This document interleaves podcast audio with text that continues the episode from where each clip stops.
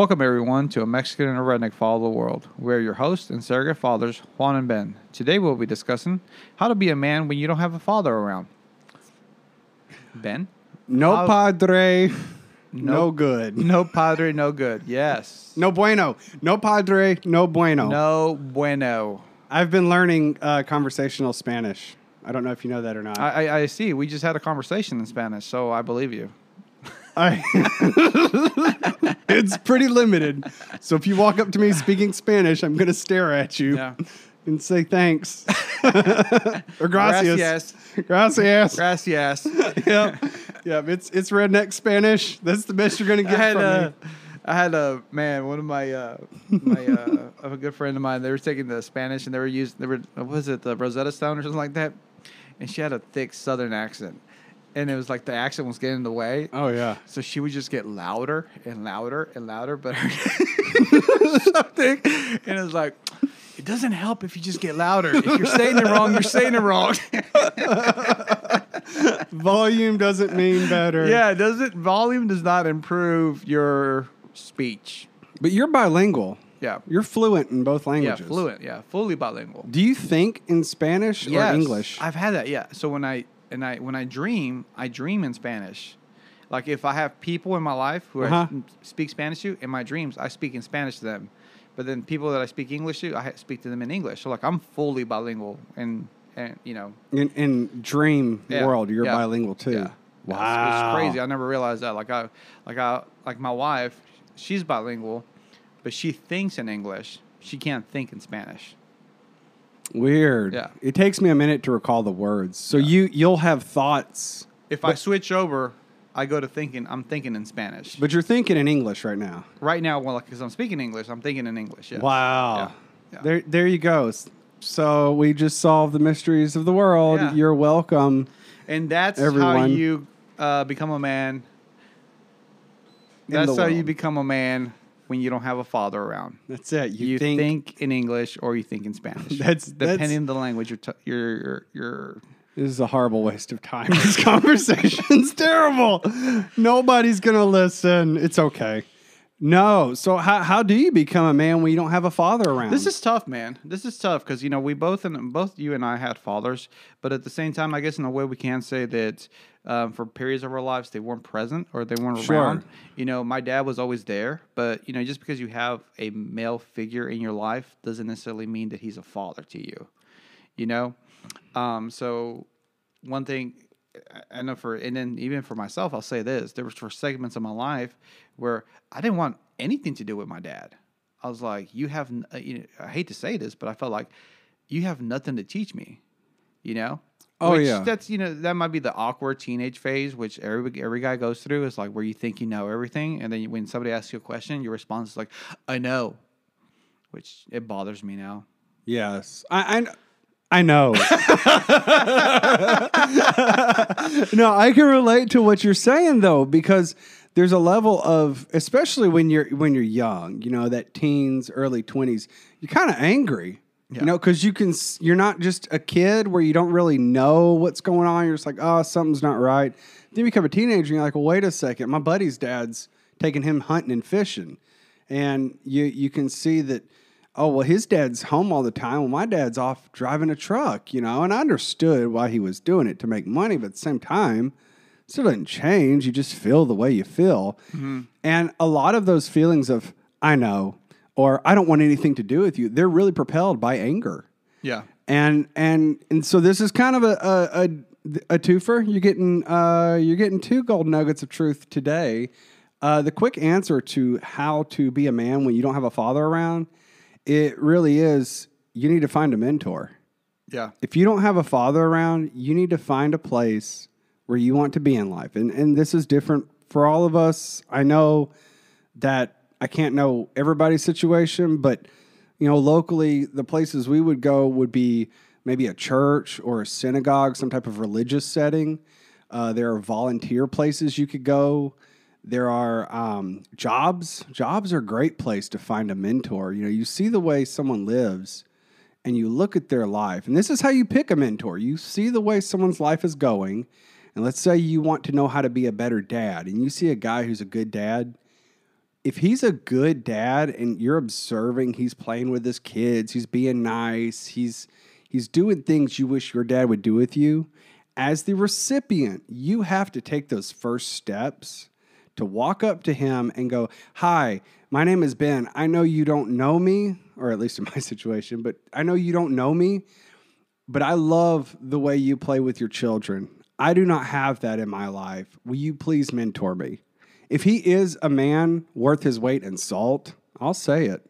You don't like it, find me. Yeah. You know, but we can talk about it. But if he's a man worth his weight in salt, he'll go, Oh, okay, I'll mentor you. He might not be what you need, but at least he can kind of get you going and get you in the right path. Yeah. A good man that's doing the right things is going to love that. To have somebody else acknowledge is like, wow, I like the way you're living your life and I want to live my life the way you're living your life. Can you teach me? If somebody came to me and be like, uh, yeah, we can make some time. Yeah. A- absolutely. If nothing else, let's just have one sit down to get started. Maybe I'm not the right guy. Maybe this other person would be great for you. Right. And, and that guy may not be the guy that you you know you bond arms with for with for the rest of your life. It may be for just that season of life that gets you helps you get over that anger, that hurt, that whatever challenges presenting in your life. But it still it starts with that because in my life, I've I haven't had one guy that's mentored me. I had multiple men who've come into my life and they've provided that wise counsel in my life where I see them like, man, you have the life that I want to live. And it starts with like, hey, can I can I buy you a cup of coffee? Oh, yeah. You know? Um and and, and it's and, and that's how it starts. And you just having that conversation. And then sometimes, you know, there's been times through that conversation where I realize like, oh, you're you're really you're gonna be really helpful in this specific uh, particular skill set.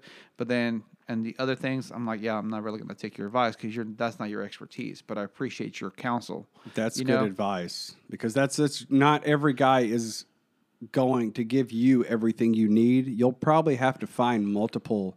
And I assume it's the same way for women. Mm-hmm. I don't know because I, I don't have a woman's perspective. But I would offer this advice to women also go up, initiate that conversation. Like they don't be so entitled that you expect them to come to you. Like, don't expect them to go, Oh, I saw you sitting over there. I felt like you needed a mentor. I would never walk up to somebody and say that. me as a as a busy uh, father of four with a career and a family if somebody wants to be mentored yes i will make time for you but i am not going to pursue you i have goals i have tasks i have uh, A life to pursue. that i am pursuing Yeah. yes so if you want to learn from me listen to my podcast Yeah, yeah. and if you know if you want to sit down for some coffee make some time you know let me know like hey can you sit down here and i if i'm able to yeah i'll do that so you got to expect that too like if a man is living a life you want to live they may not necessarily they're not necessarily going to have the free time to teach you and guide you but if you can get some time with that man take advantage of it. And don't waste their time. That's No. another that's one thing that i learned. I remember this is in my early 20s and there was a gentleman very successful man. He was great in sales you know and just and um and he was actually like willing to mentor me. You know he's like hey you know it's like take me under his wing stuff like that. And i made that mistake of wasting his time one time. Ooh, that's right. I went I went to him. I wasn't prepared. I didn't have my notebook. I didn't have, you know, he he knew.